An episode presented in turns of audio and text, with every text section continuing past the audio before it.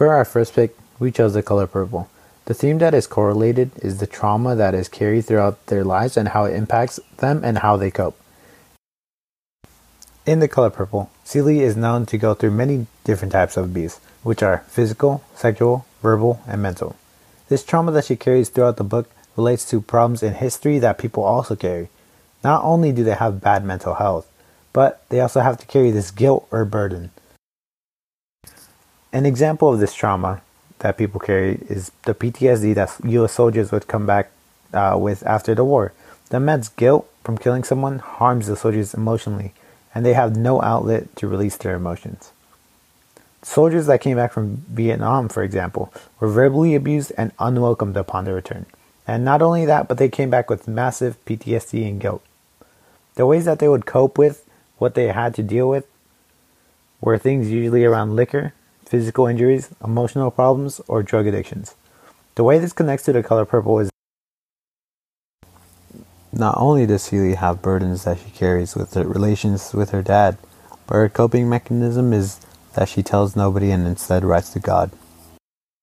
She is treated horribly just like the US soldiers that are returned and even has to deal with suicide problems. The way books and events like this connect are the relations between what the illustrator depicts as coping and similar trauma that changes people. Our second pick, The Things They Carried, truly gave people an insight into how the Vietnam War changed people with trauma and guilt evolving from what they did. It is known in the book that Tim lost so many people to the war, people he had bonded with, and even him. He lost his own, t- he lost the old Tim and became someone new, a remade soldier that lost that flame inside. The theme of this book is that we all have burdens we carry, and these burdens weigh us down. The trauma that soldiers have to deal with is so immense that they are never the same after they have witnessed so much horror and chaos. Tim O'Brien makes all these stories as a way to cope with all this trauma. In his words, stories bring back bring the dead back alive. We see this reflected in back into everything history is made of, from textbook to personal experiences.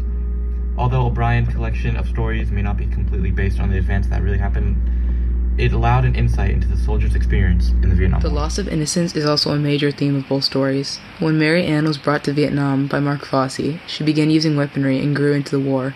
She got addicted to the war and she wanted to be consumed by Vietnam and consume Vietnam in the process. She essentially lost her innocence from exposure to the fighting. The fighting is seen in both novels, with Celia having to endure abuse on multiple fronts and losing herself because of what other people do to her. While the way Celia and Mary Anne lost themselves is different, both paths represent the loss of innocence and connection between the stories.